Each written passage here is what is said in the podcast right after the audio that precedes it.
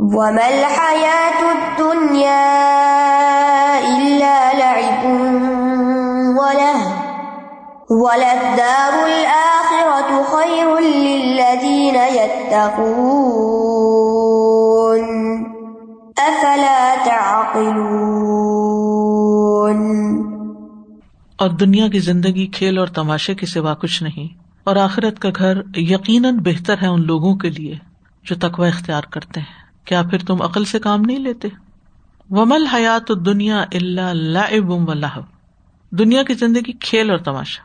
لائب کہتے ہیں بغیر صحیح مقصد کے کوئی کام کرنا۔ اور لہب ہر اس چیز کو کہتے ہیں جو انسان کو اہم کاموں سے ہٹائے اور باز رکھے۔ تو لائب بے فائدہ کام۔ اور لہب جو انسان کو غافل کر دیتا ہے۔ یعنی لہ ایسی دلچسپیاں، ایسی ہابیز ایسے انٹرسٹ جو غفلت میں ڈال دیتے یعنی انسان کا دل اس کے اندر ایسا کھویا ہوا ہوتا ہے کہ اصل کام بھول جاتا ہے۔ لائف جو ہوتا ہے، جسمانی کھیل کے لیے بھی آتا ہے۔ اور دل کا کھیل جو ہے، وہ دل کو بہلاوا، وہ لاہ کے ساتھ ہوتا ہے۔ یعنی دلوں کے ساتھ بہلنا۔ تو لائف وقت گزاری کے لیے جیسے کھیل ہوتے ہیں ٹائم پاس کرنے کے لیے۔ جیسے چھوٹے بچے ہوتے ہیں نا، وہ کبھی کسی چیز سے کھیلیں گے، کبھی کسی چیز کبھی اٹھائیں گے کوئی پٹکائیں گے کوئی کچھ کریں گے، کچھ۔ ان کے سامنے کچھ اچیو کرنا نہیں ہوتا۔ ابھی ایک چیز کھینچ لی، اس کو گرا دیا، اس کو ہٹا دیا، اس کو پھینک دیا، اس کو مار دیا، اس کو توڑ دیا۔ رینڈم حرکتیں کر رہے ہوتے اگر آپ ان کو خود بیٹھ کے کسی پازیٹو ایکٹیویٹی میں مصروف کریں تو وہ اور بات ہے۔ اس میں بھی تھوڑی دیر کریں گے، پھر اٹھ جائیں گے۔ زیادہ دیر اٹینشن نہیں لگا سکتے۔ تو لائب ایسا کام ہوتا ہے جو بے مقصد ہوتا ہے یعنی اور لہب غافل کر دیتا ہے۔ تو لائب اور لہب دونوں کے اندر دل بہلانا ہوتا ہے۔ قطع نے اس کا مانا کیا کھانا پینا، بس شغل کرنا۔ ایک اور یہ بھی ہے کہ سمراد مال جمع کرنا اور لہب سے مراد عورتیں ہیں۔ لائب مال جمع کرنا اور لہب عورتوں سے تعلق۔ قرآن مجید میں ایمان سے خالی عبادات کو بھی لہو و لاب کہا گیا ہے۔ یعنی ایمان کے بغیر جو عبادتیں ہیں مشرقین کی، وہ بھی لہو و لاب ہے یعنی انٹرٹینمنٹ کی شکل ہے ایک۔ جیسے بیت اللہ میں یہ جو عبادت کرتے تھے مشرقین کیا کرتے تھے؟ ماں کا نہ سلاد ہو مندل بیتی اللہ مکا ام تسدیا تالیاں پیٹنا اور سیٹیاں بجانا، کچھ مقصد نہیں۔ اب بھی آپ دیکھیں کہ بعض لوگوں کے جو ریچولس ہوتے ہیں وہ ایک فن کی شکل میں ہوتے ہیں۔ گانے ہیں، ڈانس ہے۔ مطلب یہ ہے کہ ان کی زندگی ایک نان سیریس زندگی ہے۔ عقل سے کام نہیں لیتے کہ کیا کر رہے ہیں۔ بس جو دوسروں کو دیکھا کر رہے ہیں، اس کے ساتھ لگ گئے۔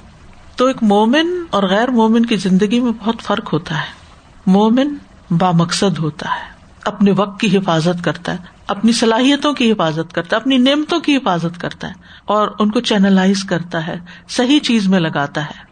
اور غیر مومن جو ہے، اس کے لیے بس ہر وقت کوئی نہ کوئی انٹرٹینمنٹ نفس کو خوش کرنے والی کوئی نہ کوئی چیز چاہیے فن چاہیے۔ اور آپ دیکھیں کہ اس وقت ہماری یوتھ کا کیا حال ہے کہ ان کو کوئی سنجیدہ چیز اچھی نہیں لگتی۔ یہ عمومی بات کر رہی ہوں۔ اور اگر دین بھی ان کو سکھانا تو فن میں سکھاؤ۔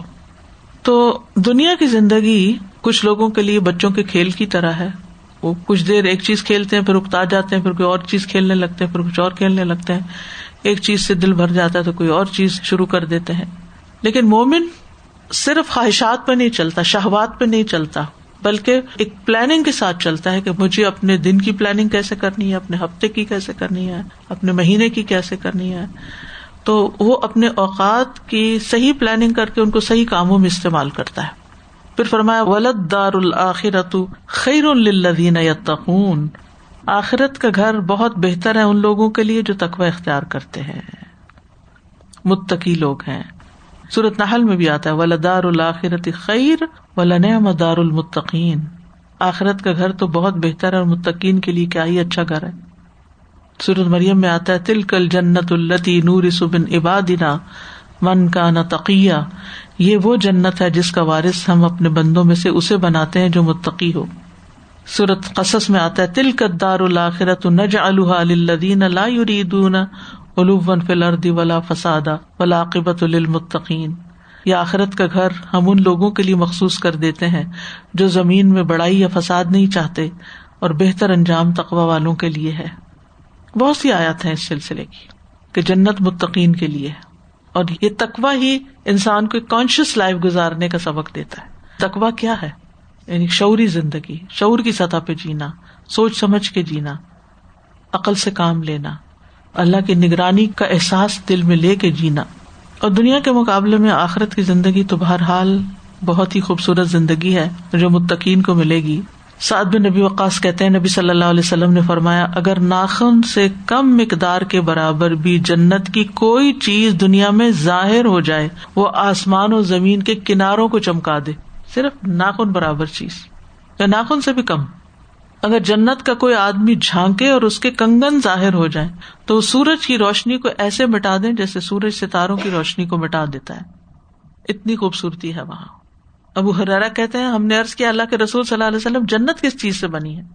فرمایا، ایک اینٹ چاندی کی ہے اور ایک اینٹ سونے کی ہے۔ اس کا سیمنٹ خالص کستوری ہے۔ اس کے سنگ ریزے موتی اور یاقوت کے ہیں۔ اس کی مٹی زعفران کی ہے۔ جو اس میں داخل ہوگا، نعمتوں میں رہے گا، کبھی تکلیف نہ پائے گا۔ وہ اس میں ہمیشہ رہے گا، کبھی موت نہ آئے گی۔ اس کے کپڑے پرانے نہیں ہوں گے، اس کی جوانی کبھی فنا نہ ہوگی۔ یہ ہے جنت۔ لیکن اس کی ایک قیمت ہے۔ یہ اللہ کا سودا ہے بڑا مہنگا سودا ہے۔ اس کے لیے غفلت کی زندگی کام نہیں آئے گی۔ بلکہ جنت کو منزل بنا کے سامنے رکھ کے اس کے لیے محنت کرنا ہوگی۔ افلا تعقلون؟ کیا تم عقل سے کام نہیں لیتے؟ یہاں سوال نہیں کیا جا رہا کہ لیتے ہو کہ نہیں لیتے۔ یہ ڈانٹنے کے لیے ایک طرح سے۔ یعنی اچھی طرح سمجھ لو۔ آخرت کی قدر و قیمت کو جان لو۔ عقل سے کام لو۔ کیونکہ جو آخرت کی تیاری کرتے ہیں، وہی عقل مند ہوتے ہیں۔ ابن عمر کہتے ہیں، میں رسول اللہ صلی اللہ علیہ وسلم کی خدمت میں حاضر تھا۔ کہ ایک انصاری صحابی آئے، انہوں نے نبی صلی اللہ علیہ وسلم کو سلام کیا، پھر کہا اللہ کے رسول، مومنوں میں سب سے زیادہ افضل کون ہے؟ آپ نے فرمایا، جس کا اخلاق زیادہ اچھا ہو۔ انہوں نے کہا، کون سے مومن زیادہ عقل مند ہے آپ نے فرمایا، جو موت کو زیادہ یاد کرتے ہیں اور اس کے بعد کے مراحل کے لیے زیادہ اچھی تیاری کرتے ہیں، وہی عقل مند ہے تو اس آیت سے دنیا کی حقیقت پتہ چلتی ہے اور دنیا کو کھیل تماشا بنانے کی مذمت پتہ چلتی ہے۔ اور صرف دنیا کی زندگی کو اپنا ہدف یا گول نہیں بنانا چاہیے، صرف یہاں کی کامیابی کو کامیابی نہیں سمجھنا چاہیے۔ آخرت کی رغبت رکھنی چاہیے، اس کے لیے تیاری کرنی چاہیے اور نصیحت قبول کرنی چاہیے۔ قد نعلم ليحزنك الذي يقولون. فإنهم لا يكذبونك، ولكن الظالمين. ولكن الظالمين بآيات الله يجحدون. یقیناً ہم جانتے ہیں کہ بے شک آپ کو وہ باتیں غمگین کرتی ہیں جو وہ کہتے ہیں۔ تو در حقیقت وہ آپ کو نہیں جٹلاتے، بلکہ یہ ظالم اللہ کی آیات کا انکار کرتے ہیں۔ قد نعلم یعنی اللہ تعالیٰ فرما رہے کہ ہم جانتے ہیں کس بات کو؟ ان حضن کلدی یقولون کے جو باتیں یہاں پہ بناتے وہ آپ کو غمگین کرتے آپ صلی اللہ علیہ وسلم ایک انسان بھی تھے اور وہ باتیں ان کو، جو لوگ ان کے اوپر مذاق اڑاتے تھے، جو ان کی نبوت کا انکار کرتے تھے، اس سے آپ کو تکلیف پہنچتی تھی، غم پہنچتا تھا۔ ویسے وہ آپ کی ذات کی تعریف کرتے تھے کہ آپ امین ہیں، آپ صادق ہیں، آپ بہت اچھے انسان ہیں۔ لیکن یہ جو آپ نبوت کی بات کرتے ہیں، رسالت کی، ایمان کی، یہ بات نہ کریں۔ یعنی آپ کی ساری خوبیوں، آپ کے اخلاق کے موترف ہونے کے باوجود آپ کی رسالت پر جو ایمان نہیں لاتے، تو اس سے آپ کو جو غم پہنچتا ہے، یہ ہمیں معلوم ہے۔ اس سلسلے میں ایک روایت میں آتا ہے کہ ابو جہل نے نبی صلی اللہ علیہ وسلم سے کہا اے محمد، ہم جانتے ہیں کہ آپ سلح رحمی کرتے ہیں، سچ بولتے ہیں، ہم اسے نہیں جٹلاتے ہم اکنالج کرتے ہیں آپ کی خوبیوں کو، لیکن ہم اسے جٹلاتے ہیں جو آپ لے کر آئے یعنی رسالت کا اقرار نہیں کرتے۔ تو اللہ تعالیٰ نے یہ آیات نازل کر دی۔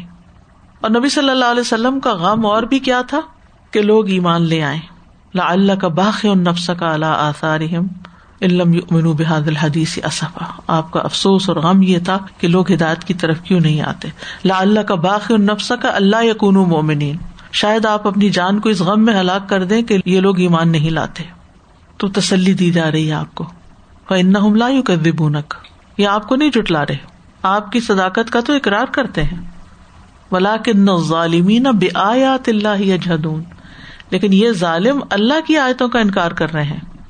آج بھی آپ دیکھیں کہ جو دیندار لوگ ہوتے ہیں، بعض اوقات ان کے اچھے اخلاق اور ان کے رویے کی وجہ سے لوگ ان کے قریب بھی ہوتے ہیں، لیکن پھر بھی جو وہ کرنے کو کہتے ہیں وہ نہیں کرتے۔ وہ کہتے ہیں، ہمیں آپ سے کوئی گلا شکوا نہیں، لیکن یہ جو آپ نے قرآن پڑھنا شروع کر دیا یا پڑھانا شروع کر دیا، اس سے ہم اگری نہیں کرتے۔ ویسے ہمیں آپ سے محبت ہے، لیکن یہ جو آپ بالکل مولوی بنتے جا رہے ہیں، یہ نہیں ہمیں پسند۔ تو یہ چیز دکھ دیتی ہے نا، اگر اپنے پیارے ہی یہ بات کہنے لگے، اپنے قریبی لوگ ہی یہ بات کرنے لگے۔ انسان کے لیے بہت تکلیف دہ ہوتا ہے۔ لایو کر دبونک ولا کن ظالمین اب آیات اللہ اچھا دوں پھر وہ معاملہ اللہ کے ساتھ ہو جاتا ہے۔ وہ پیغمبر کا معاملہ نہیں رہتا۔ یعنی کوئی بھی شخص دین کی کسی بھی بات کا جو مذاق اڑاتا ہے یا جٹلاتا ہے اس کو، تو وہ دراصل اللہ سبحان تعالیٰ کے ساتھ جنگ مول لے رہا ہے۔ وَلَقَدْ كُذِّبَتْ رُسُلٌ مِّن قَبْلِكَ فَصَبَرُوا عَلَى مَا كُذِّبُوا وَأُوذُوا وَأُوذُوا حَتَّى أَتَاهُمْ نَصْرُنَا. وَلَا مُبَدِّلَ لِكَلِمَاتِ اللَّهِ. وَلَقَدْ جَاءَكَ مِن نَّبَإِ الْمُرْسَلِينَ اور یقیناً آپ سے پہلے بھی کئی رسول جھٹلائے گئے، تو انہوں نے صبر کیا اس پر جو وہ جھٹلائے گئے اور ستائے گئے، یہاں تک کہ ہماری مدد ان کے پاس آ گئی اور اللہ کے کلمات کو کوئی بدلنے والا نہیں اور یقیناً آپ کے پاس رسولوں کی کچھ خبریں آ چکی ہیں۔ یہاں نبی صلی اللہ علیہ وسلم کو تسلی دی جا رہی پچھلی آج سے ہی کنیکٹڈ ہے یہ بھی۔ یعنی یہ پہلا واقعہ نہیں ہے کہ یہ لوگ آپ کا انکار کر رہے ہیں، بلکہ اس سے پہلے جتنے بھی پیغمبر گزرے حضرت آدم علیہ السلام کے علاوہ باقی جتنے بھی نون پیغمبر ہیں، ان سب کو جٹلا گیا۔ ابراہیم علیہ السلام ہوں لوت علیہ السلام ہوں، شعیب علیہ السلام ہوں، صالح علیہ السلام ہوں حود علیہ السلام ہوں یعنی یو نیم اٹ سب کا انکار کیا گیا۔ تو جب انسان دیکھتا ہے نا کہ صرف میرے ساتھ یہ نہیں ہو رہا، سبھی کے ساتھ یہ ہو رہا، تو پھر انسان کو تسلی ہو جاتی کہ یہ کوئی نئی بات نہیں ہے، یہ ہوتا رہا ہے ایسا تو ہوتا ہے۔ تو آپ کو تسلی دی جا رہی ہے کہ ان کو جب جٹلایا گیا تو انہوں نے کیا کیا؟ تو آپ کو کیا کرنا؟ فصبر علامہ کدبو انہوں نے صبر کیا تھا۔ جب لوگوں نے انہیں جٹلایا تو انہوں نے صبر کیا۔ اور پھر وہ اوزو اور وہ ازیت بھی دیے گئے۔ یہ کدبو جو ہے، یہ بھی ازیت ہی کی ایک شکل ہے، لیکن اوزو الگ بھی۔ تو اوزو عام ہے اور کدبو اسپیسیفک ہے۔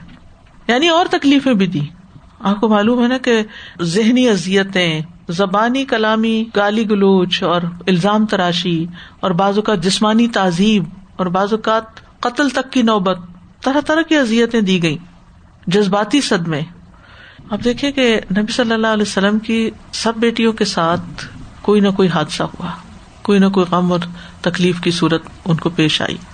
یعنی بیٹیوں کی وجہ سے آپ آزمائے گئے۔ ولقد کت رسول من قبلک یہاں تک کہ بعض امبیا کے ساتھ کوئی ایک بھی مومن نہیں تھا۔ کسی کے ساتھ ایک۔ نبی صلی اللہ علیہ وسلم کو خواب میں بھی دکھایا گیا کہ کسی نبی کی پیروی کرنے والے اونلی ٹو پیپل صرف دو لوگ۔ کسی کی پیروی کرنے صرف ایک اور کسی کے ساتھ کوئی بھی نہیں۔ پوری قوم نے انکار کر دیا۔ کتنے دکھ اور صدمے کی بات ہوگی۔ ہم اپنے اوپر لے کے دیکھیں، اگر ہم کسی کو کوئی بات بتائیں اور وہ جواب میں انکار کر دے یا ادھر ادھر ٹال دے، اس کو یا مذاق اڑا دے، ہنسی میں ٹال دے تو کتنی تکلیف ہوتی ہے۔ تو یہاں تو پوری پوری قوم یہ سب کچھ کر رہی ہے۔ تو جو بھی انہوں نے ازیتیں دی کال و فیل سے، ان پر انہوں نے صبر کیا۔ صبر کرنا اللہ تعالیٰ کی صفت بھی ہے امبیا کی صفت بھی ہے، اور سب اللہ والوں کی صفت ہے۔ ہدایت یافتہ ائمہ کی صفت ہے۔ تو نبی صلی اللہ علیہ وسلم کو پچھلے امبیا کے صبر کو یاد کروا کے صبر کی تلقین کی جا رہی۔ ہے پھر فرمایا، حتیٰ اتا ہوں نسرنا یہاں تک کہ ان کے پاس ہماری مدد آ گئی، خوشخبری دے دی گئی، مدد آ گئی۔ یہ آپ کو ایک طرح سے خوشخبری دی جا رہی ہے، آپ کے پاس بھی مدد آ جائے گی۔ بس تھوڑا سا صبر کا امتحان ہے اللہ کی مدد آئے گی۔ امید سے رہیں۔ قرآن پاک میں آتا ہے نا صورت روم میں واقع نہ حق نہ لینا نصر المومنین مومنوں کی مدد کرنا ہم پر لازم تھا۔ لیکن یاد رکھیے کہ مدد جو ہے یہ صبر کے ساتھ آتی ہے۔ نبی صلی اللہ علیہ وسلم نے فرمایا، مدد صبر کے ساتھ ہے اور کشادگی تنگی کے ساتھ ہے۔ اور بے شک ہر مشکل کے ساتھ ایک آسانی ہے۔ بے شک اسی مشکل کے ساتھ ایک اور آسانی ہے۔ غلام مبدل علی کلمات اور اللہ کی باتیں بدلتی نہیں ہوتی۔ یہ اللہ کا وعدہ ہے، آپ کے ساتھ مدد آئے گی۔ اور کلمات جو ہیں، شرعی بھی ہوتے ہیں اور قدری کونی بھی ہوتے ہیں۔ یعنی اللہ کے لکھے ہوئے کو کوئی مٹا نہیں سکتا۔ آپ کی تقدیر اللہ چاہے تو اس میں سے کچھ مٹائے، اضافہ کرے کمی، لیکن کوئی اور اس کو نہیں بدل سکتا۔ اسی طرح شرعی کلمات قرآن، اس میں بھی کوئی تبدیلی نہیں ہو سکتی۔ اور پھر خاص طور پر یہاں اس کانٹیکس میں کہ جو اللہ کا وعدہ ہے، وہ بھی بدلے گا نہیں۔ ولاقجا لقجا اکم نب المرسلین اور یقیناً آپ کے پاس بہت سے پیغمبروں کی خبریں آ چکی ہیں۔ یعنی وہی کے ذریعے پچھلے رسولوں کے قصے، واقعات، اخبار آپ کو بتا دیے گئے ہیں کہ کس طرح انہیں اپنی امتوں کی طرف سے کیسی کیسی مشکلات پیش آئیں۔ سورت ہود میں آتا ہے وہ کلن نقص علیہ کمن امبا رسول مانوسبی تو بھی آدک اور یہ سب کچھ ہم آپ پر رسولوں کی خبروں میں سے بیان کر رہے ہیں تاکہ ان کے ذریعے آپ کے دل کو جما دے تو یہ تصبیت قلب کے لیے پچھلے امبیا کے واقعات بتائے گئے۔ اور قدرتی بات ہے، دوسروں کی تکلیف دیکھ کر انسان کو اپنی تکلیف کم محسوس ہوتی ہے۔ اور ایک خوشخبری یہ بھی ہے کہ جب مصیبت سخت ہو جائے تو جان لے کہ نجات قریب ہے، مدد بھی آنے والی ہے۔ اور یہ کہ اللہ کا لکھا کوئی ٹال نہیں سکتا۔ وہ آخر داوانا الحمد اللہ رب العالمین۔ سبحان اللہ و بحمد کا اشد اللہ اللہ اللہ انتا نستخ فرکا و نتوب السلام علیکم و رحمۃ اللہ وبرکاتہ۔